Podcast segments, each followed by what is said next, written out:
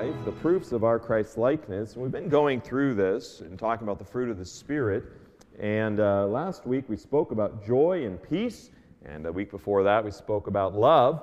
And uh, just some uh, wonderful, encouraging things here in God's Word. You know what?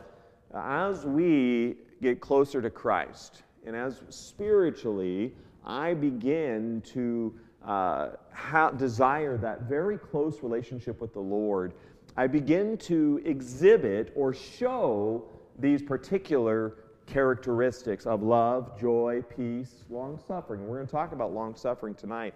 Look with me in your Bibles at Galatians chapter 5, uh, verse 19. Galatians chapter 5, verse 19, and it reads for us Galatians 5:19. Now the works of the flesh are manifest, which are these: adultery, fornication, uncleanness, lasciviousness, idolatry, witchcraft, hatred, variance, emulations, wrath, strife, seditions, heresies, envyings, murders, drunkenness, revelings, and such like. Of the which I tell you before, as I've also told you in time past, that they which do such things shall not inherit the kingdom of God.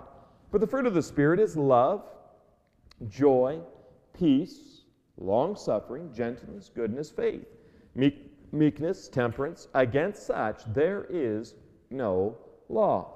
As we look at this, the first three, we've looked at love, joy, and peace. And so we're going to pick up for here this evening on long suffering. The next three fruits, as we're going to look at, long suffering, gentleness, and goodness, are evidential. You'll see them in the life of an individual as you uh, conduct yourself in uh, public and in society and even in private. So let's open up in a word of prayer and then we'll continue our study looking at long suffering. First of all, this evening, let's pray. Dear Heavenly Father, Lord, I thank you for the opportunity to once again come to your word. I, I thank you, Lord, for the very things we most desire of anything else. Lord, this fruit of the Spirit, it starts with love. Lord, you exhibited that first for us there on the cross as you died for us, for each and every person, all of us who have sinned against you. All of us have offended you. And our Father, I pray tonight that you would help calm our hearts. I pray that you'd encourage us. Father, I pray that you'd strengthen us. Lord, I pray you calm our minds. Lord, as we once again come before thy holy word. Lord, you be magnified. You help me. I need your help to preach. Direct my thoughts, my speech, so, Lord, it may feed your people. I love you and thank you for all that you'll do. In Jesus' precious name I pray. Amen. The next fruits of the Spirit that we see are evidential and visible proofs of some that God's working. And one of the things that we find here is long suffering. If you want to think about it in an easy way, to suffer long. Now, this word is a compound word from which we get long and tempered. And a short tempered person, everyone knows what a short tempered person is like. They'll blow up at the shortest provocation. They'll blow up uh, at the, the, slightest thing. I mean, something uh, goes uh, uh different than they want, and they just, you know, and, and we know what that person is like. A long tempered person is quite the opposite. They have forbearance, I mean, they're, and uh, plenty of patience. Now, it is the capacity of self restraint in the face of opposition. When someone's coming against you, you have the ability of that self restraint to not say, do, or anything to, uh, to, to, unnecessarily hurt, to uh, increase the, uh, the, tension that is already there. A person who has developed the fruit of long suffering does not rush to retaliate or avenge a wrong suffered. And uh, it's not the same as patience. Now, let me read for you a, a definition of patience. It is that quali- patience is that quality that does not surrender to circumstances or succumb, meaning to give in under trial. It is the opposite of despondency and is associated with hope. In 1 Thessalonians 1 3, remembering without ceasing your work of faith and labor of love and patience of hope in our Lord Jesus Christ in the sight of God and our Father. So the, the, the, idea here patience is not used of God in, in this sense, in 1 Thessalonians 1 3, it's used speaking of believers. Now, long suffering is the opposite of anger. I'm going to show you several passages of Scripture where long suffering is spoken of and it's used of God. Exodus chapter 34, verse 6, if you, fi- if you can find your place there in your Bibles. Exodus chapter 34, the second book of the Bible, Exodus 34, verse 6. We're going to look at a number of passages here on this and how our God is long suffering. You know what? I'm so thankful that God is long suffering. I'm thankful that God, you know what, when I do wrong, that God just doesn't just pound the hammer down on me. That He doesn't, you know, slam down and say, hey, you're done. I'm done with you, because that would have been done a long time ago. Here in Exodus chapter 34, verse 6, and the Lord passed by before him and proclaimed, The Lord, the Lord, the Lord God, merciful and gracious, long suffering, and abundant in goodness and truth, keeping mercy for thousands, forgiving iniquity and transgression and sin, and that will by no means clear the guilty, visiting the iniquity of the fathers upon the children, upon the children's children, to the third and to the fourth generation. But we find here, as it mentions, long suffering, and then you kind of keeping mercy for thousands. God. uh, when you think about the Israelites and Moses, he's there on Mount Sinai with the Lord on the second time. And, uh, but Israel in the wilderness had a, tendency, much like we do, when things were going, maybe they were starting to run out of water, they were starting to run out of food, and they, they allowed their minds to rush to the conclusion. They made some assumptions about Moses, that Moses had brought them into the desert to kill them uh, or to be their king, to get them away from Egypt so he can be the self proclaimed king. And so there was a lot of uh, assertions or assumptions that were made by Israel. And uh, they, man, they continually they came against Moses, but, it, but in that, and, and then they also complained against God. And, you know, several times they even wanted to kill Moses you know and, and god finally had enough and he, he, would not allow them to go into the promised land after they had sent the 12 spies in and but god was very long suffering uh, God did not destroy them, He didn't remove uh, what He had already promised to them. In Romans chapter 2, verse 4, we find something, uh, another statement. Uh, it says, Or despisest thou the riches of his goodness and forbearance and long suffering? Not knowing that the good, goodness of God leadeth thee to repentance. And we find, you know, I'm so thankful for the long suffering of God because the long suffering of God, it, what it does is it, it leads me to realize listen, I've really blown it. Man, I just blew it big time. And uh, God, and but what that does is when I come to the realization that He is long suffering before He throws justice down, He has this ability and conviction in allowing me to go through some maybe some trials because it brings me to that place of repentance going, Oh, I'm so thankful, Lord, you didn't just come down. You know, oftentimes there's the idea many times of these deities uh, in Greek mythology, Zeus and others, that would have quite a very short temper. You do what they say, or else they're going to throw lightning down and you're a dead man or a dead woman. And, but that's not the way with the God of the Bible. And uh, let's look at 1 Peter chapter 3, verse 20. We find an, an additional circumstances here wherein Noah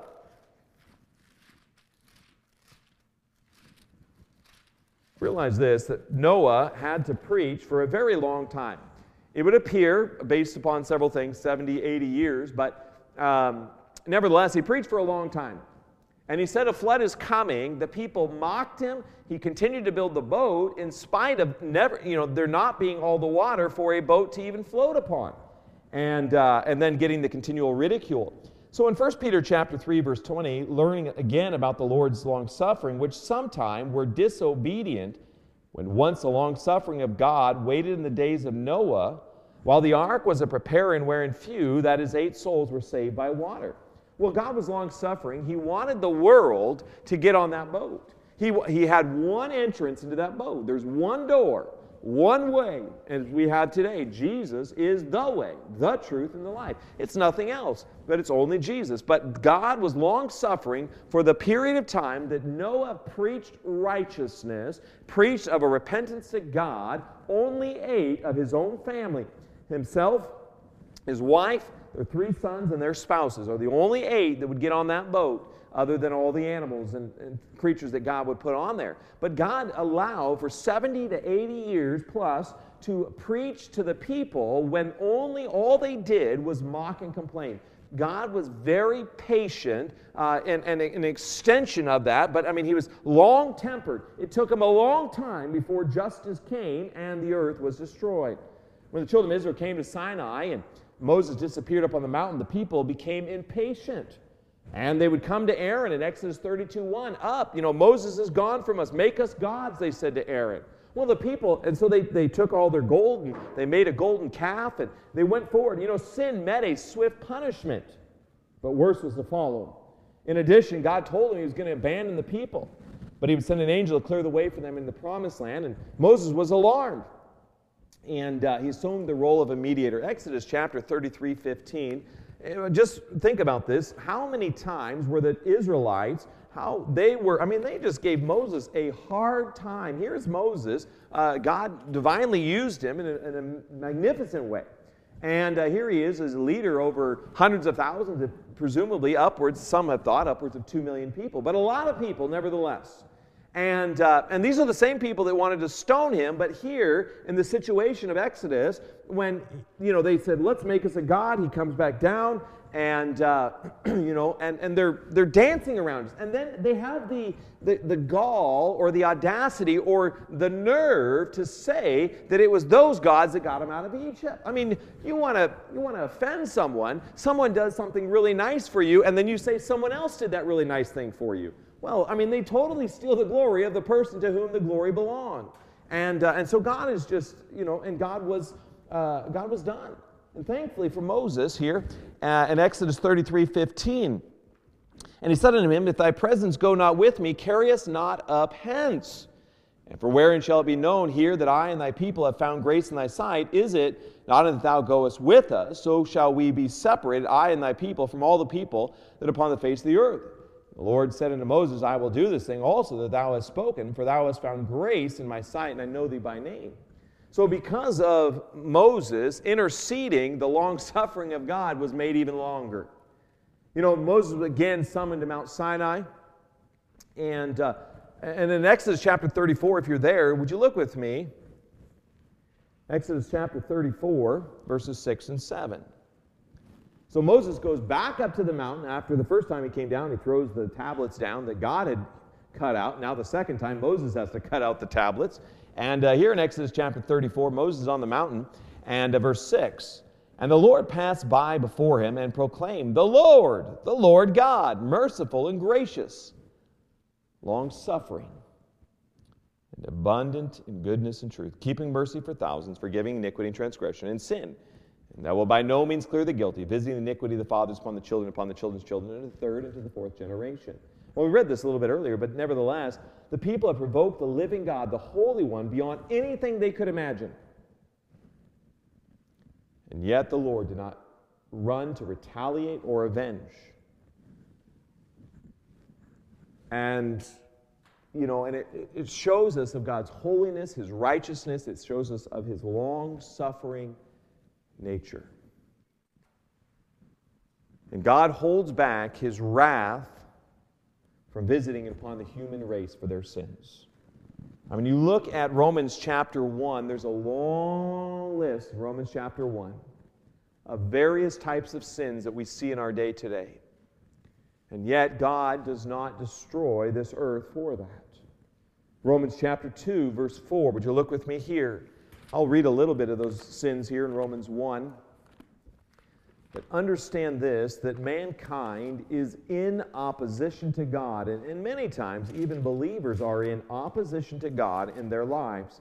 And by God's long suffering nature, we are not consumed, we're not destroyed. And uh, let me read a little bit of this for you. We'll start with verse, 20, uh, verse 26. For this cause, God gave them up, so they reject the Creator, right? And they begin to worship the creation. So they worship the, the, the eagles, and they worship the bears, and the, fo- the foxes, and all sorts of animals. They begin to worship those rather than the Creator who made those, okay? And for this, verse 26, for this cause, uh, Romans 1 26, for this cause, God gave them up into vile affections, for even their women did change the natural use and that which is against nature, and likewise also the men, leaving the natural use of the woman, burned in their lust one toward another, men with men, working that which is unseemly, and receiving in themselves that recompense, which is a re- it's a justice of their error, which was meat. And even, and even as they did not like to retain God in their knowledge, God gave them over to a reprobate mind. And we see that. The whole woke culture is a reprobate mind to do those things which are not convenient, but filled with being filled with all unrighteousness, fornication, wickedness, covetousness, maliciousness, full of envy, murder, debate, deceit, malignity, whisperers, backbiters, haters of God, despiteful, proud, boasters, inventors of evil things, disobedient to parents, without understanding, covenant breakers, without natural affections, affection, excuse me, implacable, unmerciful, who knowing the judgment of God that they which commit such things are worthy of death, not only do the same, but have pleasure in them that do them. Now we come to verse 4 of chapter 2. He says, Or despiseth thou the riches of his goodness and forbearance and long suffering, not knowing that the goodness of God leadeth thee to repentance. I had mentioned that earlier, but the idea here God is long suffering. And uh, it's not to be, you know, when you think about long suffering, some people might say, well, they're just so weak they don't want to say anything. Or uh, they just want to indulge, or they're indifferent, or they're apathetic, and they're just kind of like, I don't really care. But that's not the case. An individual who is long suffering is not an individual uh, who is weak. In fact, they would have quite a bit of strength to, re- to restrain their emotions when they are provoked. An individual that is provoked, they have the opportunity to allow their flesh to have the control and to do and say things that they will later regret. But a long suffering individual, as we are close to Christ, has the ability to restrain themselves, restrain their fleshly desires, and only do and say what we ought to say, or not say anything at all in some instances. And, um, you know, and so God had given that in Noah's day for 120 years, up to 120 years. You know, he'd given Mo, uh, Noah, not Moses, Noah, that uh, there would be, you know, 120 years left. And, and, uh, and then it, later on, it tells us that Moses, Noah was uh, 500 years old. And he was 600 years old when the flood came. And, uh, but God didn't spare the old world. There was justice. So, just because someone is long suffering, there will come a time of justice. There will come a time when God says, enough is enough. And, uh, and, and, Jesus was long suffering with his disciples. Remember that there in the Garden of Gethsemane, he says, Can you not watch and pray with me? And they kept falling asleep and kept falling asleep. Well, you know, and, and there, you know, that you pray that you, you know, pray that you enter not into temptation. He tells them, he says, listen, if there's ever a time to pray, it's now. And in the darkest of the dark hours of these disciples' lives, other than later on when they would be martyred, most of them, they fell asleep. And, you know, he had to wake them twice. Our flesh is weak. You realize that God was long suffering with the Samaritans, who, in their religious and racial bigotry and pride, refused Christ's passage through their village. And you find in Luke chapter 9, 54 through 55 of this. And, and yet, he was long suffering uh, with Jerusalem, Matthew chapter 23, 34 through 38. And, uh, you know, he would, resi- he would hold back his judgment for 40 years until in the year 70 AD Jerusalem, the temple were destroyed.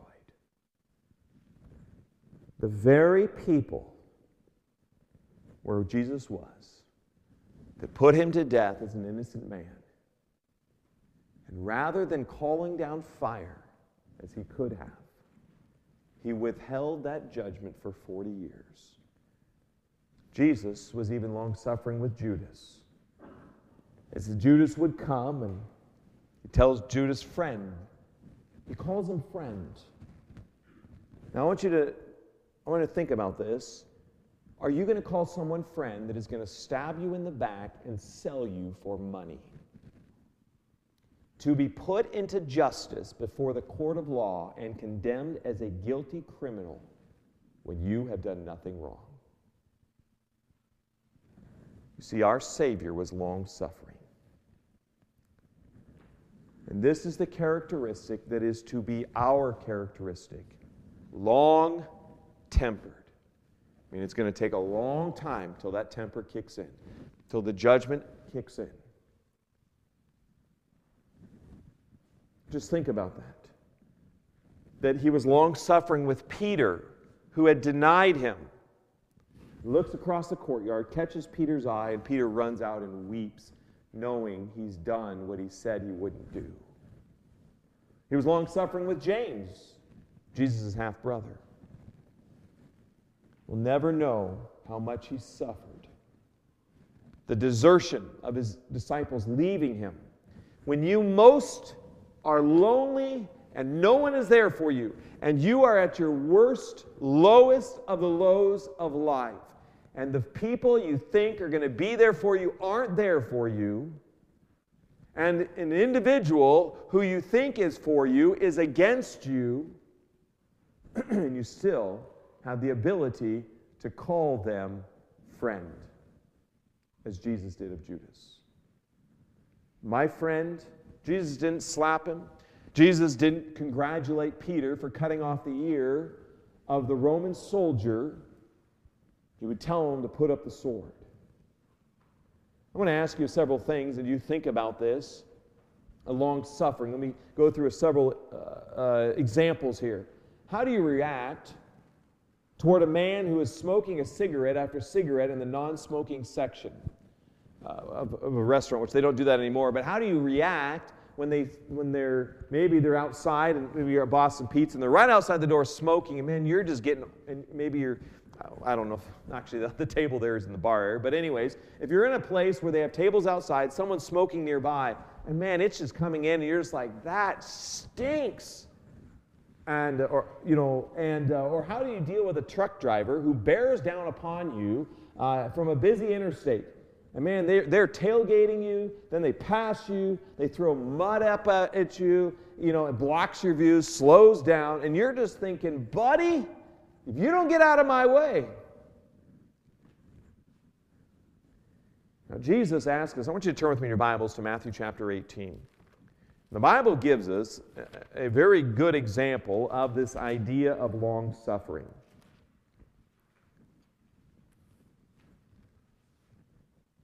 You know, Peter in, in Matthew 18 21.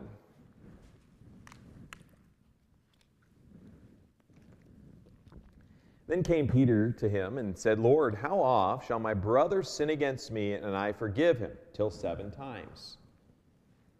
Jesus said unto him, I say not unto thee until seven times, but until seventy times seven.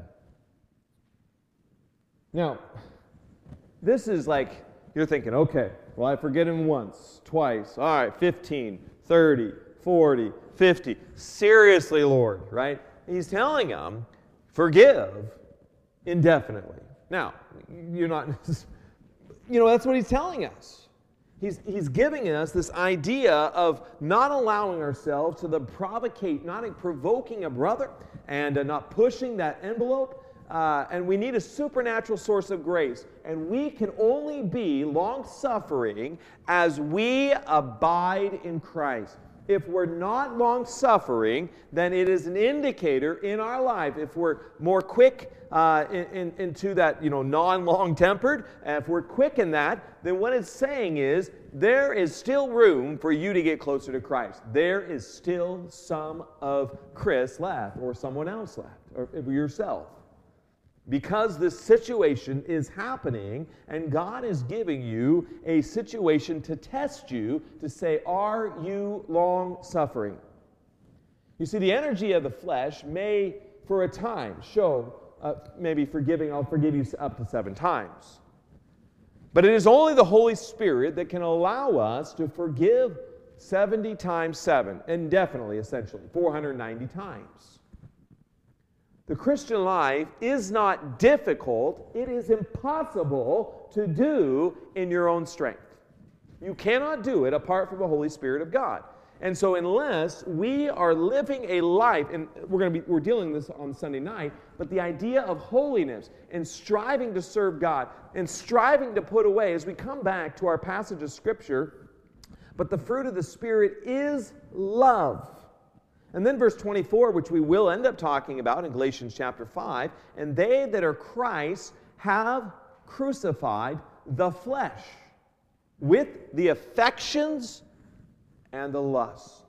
That long suffering is an affection for myself and the lust. There's things I want, and if, if someone stands in that way, I'm going to, you know, sometimes we're just like, man, I'm going to do something to, to fix that problem because someone is standing in the way of my affections or standing in the way of my lusts, and I'm going to let them know that they are not welcome to do that. And, and, and in no uncertain terms will I do that. But as I walk in the Spirit and I live out, this is why on Sunday morning, as I was dealing with this idea of faith, to live out faith is to live according to what the Bible teaches. As the Bible teaches it, you live it out. That's where we get our faith to live by, by the Word of God. So, long suffering is again this idea here long tempered. You're not easily provoked. Others may be, but you're not. Let's come to the next thing we find here gentleness, a kindness or goodness of heart. It says something for the state of Jonah's spiritual condition as he would run away from Nineveh. If you think about the story of Jonah, yet in 40 days Nineveh shall be overthrown. But first of all, Jonah runs. He doesn't want any of God's goodness upon the Ninevites. He doesn't want God to come and spare the Ninevites because he understands some things about God. Nineveh, Nineveh was a scourge of the world. Nineveh was a place where there was rampant violence there was rampant, uh, I mean, the Ninevites were a bunch of very ruthless people. They treated each other poorly, but in addition, they would also treat the Jewish people so bad they would cut their skin off them while still breathing. I mean, you talk about a group of people that are evil, it would be the Ninevites. Now, I want to ask you a question. If you think about this, the goodness of God or the gentleness here, you are called to go to the very uh, nation or the very people that potentially could have cut alive one of your own family members. And now you've got to go and give them the message of God's forgiveness. That's what God's called them to do. So Jonah decided to take God more than 40 days to get him to Nineveh. So he tries to run. He was willing to die. He casts overboard. Man, I'm willing to drown. And then a fish, you know, a big old whale catches him. I don't want God's gentleness on those people. They don't deserve it. Jonah obviously wasn't very long suffering, right?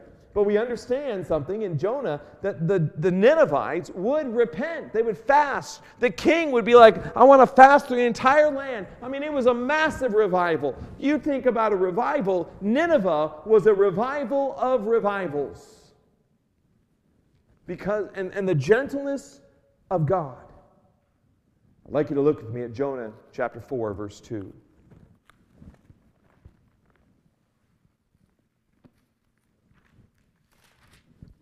Jonah chapter 4, verse 2.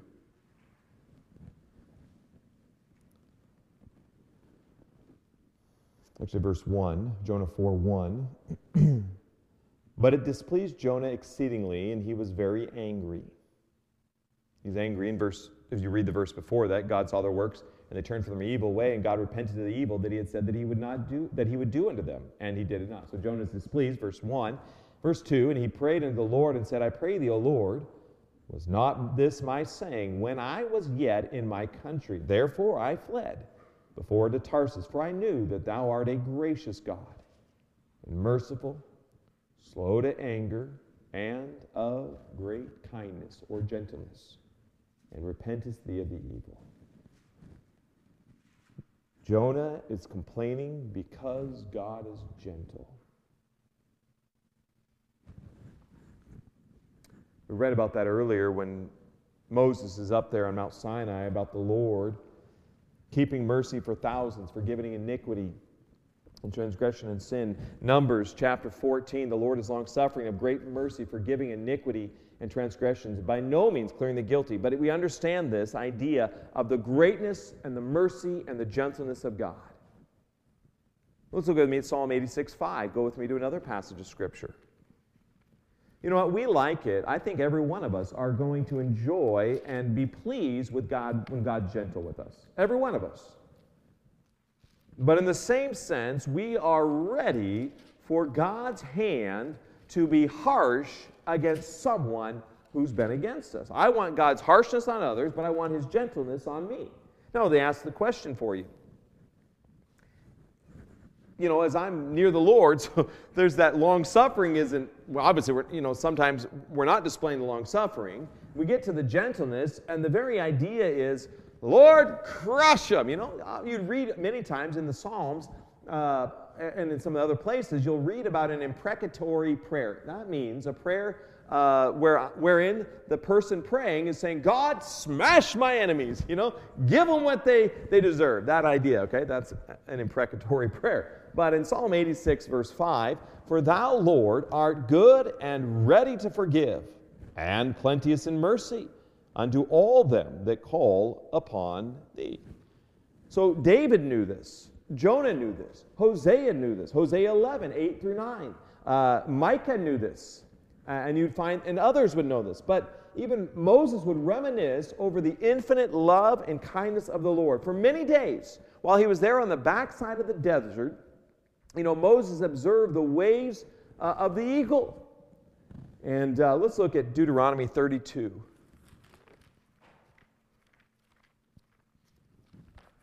You know what? I have to say, I'm thankful for God's gentleness with me. Because there's a whole lot of times, you know, you kind of get out of sorts and then you're just like, Lord, and God's just like, ah, you know, you're thinking, in our own mind, if you're like, if I was God, I would, right? You fill in the blank what you would do. And I'm so thankful that none of our thinking is God's thinking according to the way we think, but my thinking is to be according to His thinking. And, uh, and Moses would reminisce over God's infinite love and, uh, you know, even kindness to the erring Israel. Think about this. Deuteronomy 32 11, as an eagle stirreth up her nest, fluttereth over her young, spreadeth abroad her wings, taketh them, beareth them on her wings, so the Lord alone did lead him, and there was no strange God with him.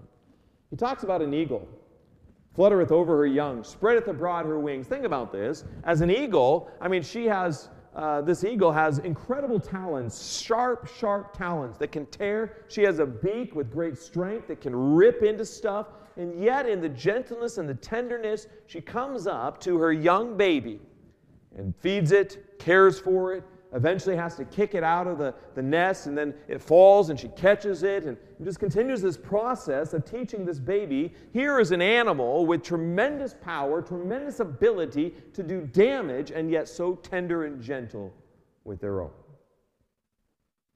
Just a love, kindness. It's of the Lord's mercies that we are consumed not. Think about this and act. Let's look at another passage of Scripture. The kindest man who ever lived was the Lord Jesus Christ. We know that.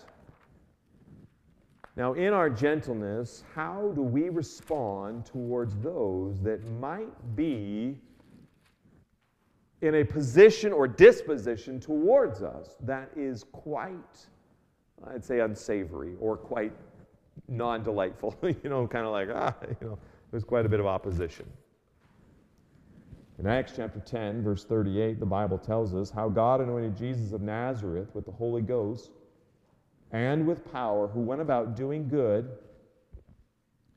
and healing all that were oppressed of the devil, for God was with him.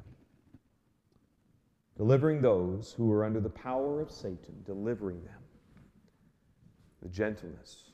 Here are individuals being used mightily by Satan and God gives them deliverance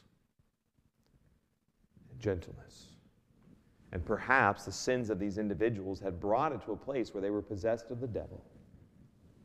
It was all kindness, creature kindness, as Jesus would just minister here. Mothers of in Jerusalem, ch- children, you know, you know, Jesus was there. His disciples were like, "Ah, send the kids away. Get rid of the kids." Jesus is like, "No, no, no. Bring them to me." Bring them to me. One of the things I, I appreciate and, and one of my heart, I'd love to have one day, I'd love to have a bus ministry here at this church and bringing in kids, maybe in the afternoon or something, down the road as God allows and God supplies all the, that's necessary for that, but bringing unto him the children. Look with me in Matthew chapter 19. You would think Jesus is so busy about all the other things that he has to do, and uh, he, I mean, he's ministering to the adults.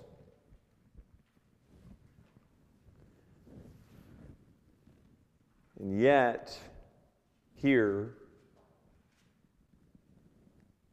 was the disciples are going to push him away. Jesus says, No, bring him. I don't know how many pastors I've met and men in the ministry and people in churches who were reached in a bus ministry. Week in, week out, someone in the church came by, picked them up, showed them the love of Christ, and forever changed their lives. Maybe they didn't get that at home, but yet the gentleness of Christ was there. Matthew 19, 13, then were there brought unto him little children, that he should put his hands on them and pray, and the disciples rebuked them. But Jesus said, Suffer little children, forbid them not to come unto me, for of such is the kingdom of heaven. And he laid his hands on them and departed thence. Realize this that most of the people that accept Christ accept him as a child.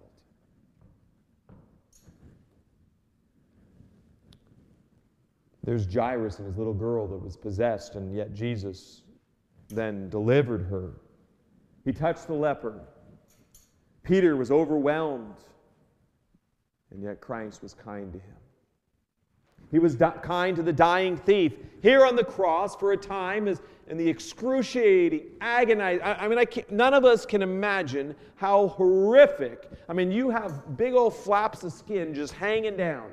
You have a crown of thorns. You're, and that, then you're having a hard time just breathing.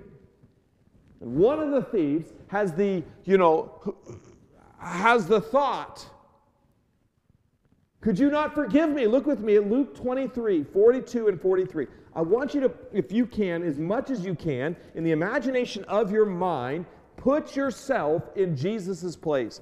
When you're in pain or I'm in pain, how do you respond to others? This is an indicator of our ability to manifest or to reveal or show the fruit of the Spirit. When we are in pain, so often we are very protective, potentially more agitated. And yet, our Savior, verse 42 of Luke 23, in verse 41, to give a little bit of context, the, the thief, and we indeed justly, for we receive the due reward of our deeds. But this man hath done nothing amiss. He said, Jesus, you're innocent. Verse 42, and Jesus said, and he said unto Jesus, Lord, remember me when thou comest into thy kingdom. Jesus said unto him, Verily I say unto thee, today shalt thou be with me in paradise. I mean, Jesus is barely able to breathe because he's like this, and his lungs are collapsing, and he, I mean, he's just in horrific pain and someone's asking him for help, and you're like, buddy, I'm hurting. How about you keep your mouth shut and just let me go my way? That's many times what we may be thinking. And yet, you know, we can dismiss it. Oh, Jesus suffered, yes. But put yourself in that place. He's called us to that. Now, that's what we're aspiring to. And as I walk with Christ, that's my desire. It is impossible for us to imagine Jesus ever being kind, unkind. I mean, remember David uh, when he reached out to Mephibosheth. So, David was a king in Israel over all the tribes, and for a period of time, for 33 years. And, uh, anyways, he, uh, King Saul was the king before him. Jonathan was the rightful heir to the throne. Jonathan was killed in battle, but David was the anointed king. David took Mephibosheth, Jonathan's son, who, when, when they were running for their lives, the, the maid had Mephibosheth, Jonathan's young son. She was running with him. She dropped him. He became a cripple for the rest of his life. Mephibosheth was still running for his life because he's like, hey, there's another king in here. He's not of my father's family. And, and it's very common in kings, as they would, one would take over another, if they're not the same family, that they would kill the succeeding heir. So Mephibosheth hides out. He looks very, you know, just kind of ravenous. And uh, David finds him, brings him to his table. He cleans himself up. He eats at his table and he says, Listen, Mephibosheth, you're always welcome at my table for food. Mephibosheth lost all of what he thought would have happened. In addition, David would also show great gentleness to King Saul because he said, I can't kill the Lord's anointed. He had multiple opportunities to kill God's anointed. King Saul, even though King Saul was completely in the wrong, had already been uh, put out of the, the, you know, the kingdom, or put out of being the you know, king forever and, and his lineage being king. And he had the opportunity to kill him, but in gentleness he didn't. Think about that. Man, the fruit of the Spirit, as we evaluate our lives, number one, are you demonstrating love? And we've spoken about that. Are you demonstrating joy in the face of adversity? Are you, are you demonstrating peace? Are you demonstrating being long tempered? Some might say, well, I'm long tempered because I'm angry for a long time. That's not what I'm talking about, okay? I'm saying it takes a long time, a long, long time, lots of patience before you get to the place. And you're doing, you know, when you act, you're acting in God's timing. Then you have gentleness. Jonah didn't want God to be gentle with Nineveh, and yet God was. I'll conclude here for the evening. I've got goodness next, and I don't want to hurry through these. But just think about in your life how am I evidencing the fruit of the Spirit? It doesn't, you know, it does say fruits up there, but here it tells us a singular fruit. So I will manifest, evidence all of these if I'm walking in the Spirit. Now, obviously, as we're growing in the faith, some you might be more prone to than others, but nevertheless, I'm going to evidence and show and display and act out in my life these things if I'm right with Christ. Now, there's things that can easily happen to us, and it compels you, or it's like pushing that button, and man, that button is pushed, and you're about ready, I mean, to just go nuclear, and, uh, you know, this idea here uh, of a position, and you say, okay, I'm not in a right position to speak, so God, you help me. And you step back. You see, all of these that we look before here wrath, right? Hatred, variance, emulations, wrath, strife, seditions, heresies. It takes no restraint to do any of those. It takes Nothing, it, you don't have to be a Christian to evidence any of these in verse 20. Not, not one person to get angry, wrath, strife, contention, fighting, none of that. You don't have to do anything. I mean, you can do nothing for God, and that will, that will easily come. But God has called the Christian to be different and an ambassador for Christ, wherein our actions, reactions, are such that we evidence that we are a child of the Holy God.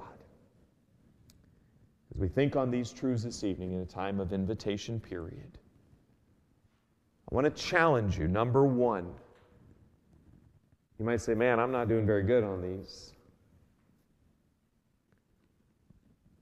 You know, or maybe I'm not doing good at all. I don't know.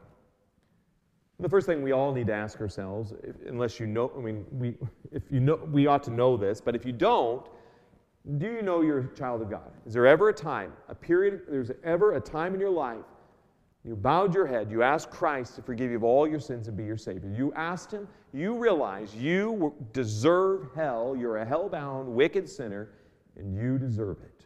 And you ask Jesus to forgive you all your sins, turning your back on all else Jesus is the only way, not Jesus and baptism, Jesus and good works, Jesus and uh, another belief or another uh, tradition. No, Jesus only. And you put your faith in Him alone. You ask Him to forgive you. And the Bible says, if you, for whosoever shall call upon the name of the Lord shall be saved. And Christian, you know what? When these traits of verse 20 are evident in our lives, it is an indicator that I am not as close to the Lord as I should be.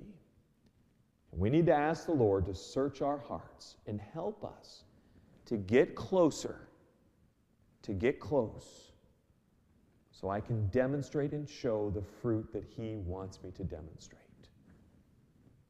It is a lifelong battle.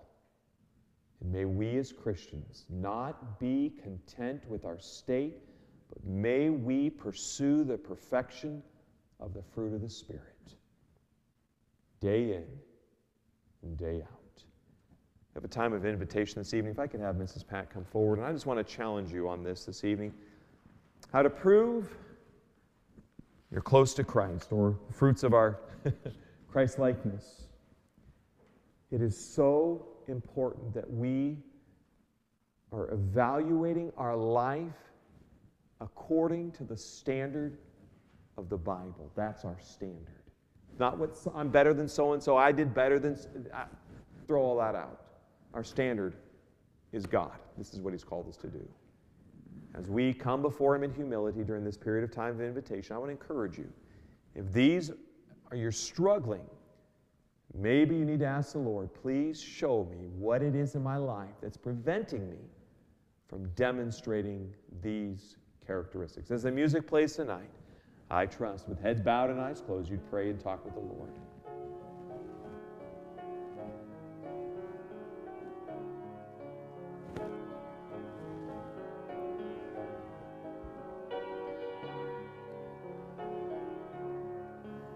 First question to ask is Do you know Jesus as your Savior? Can you give me a Bible reason why you know you're on your way to heaven? Why would God let you into heaven?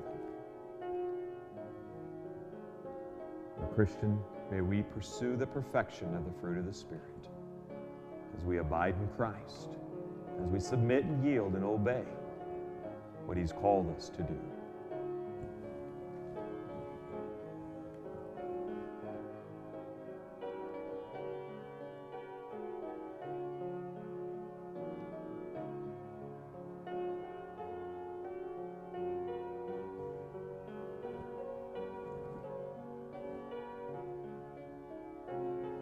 The music comes to a close here shortly.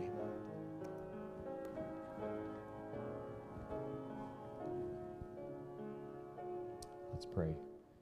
Dear Heavenly Father, Lord, I thank you for this evening. Father, I thank you for how kind you've been. And Lord, I'm thankful for your gentleness. I'm thankful your long suffering with myself and each and every person here. We don't get what we deserve. Lord, I'm thankful judgment doesn't come immediately.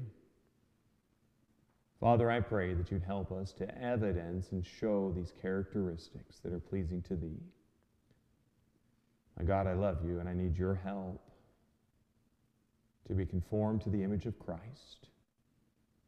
Father, if there's anyone here that is not certain of their salvation, I pray they'd settle that decision. Thank you for loving us. In Jesus' precious name I pray. Amen. We're going to have a time of prayer.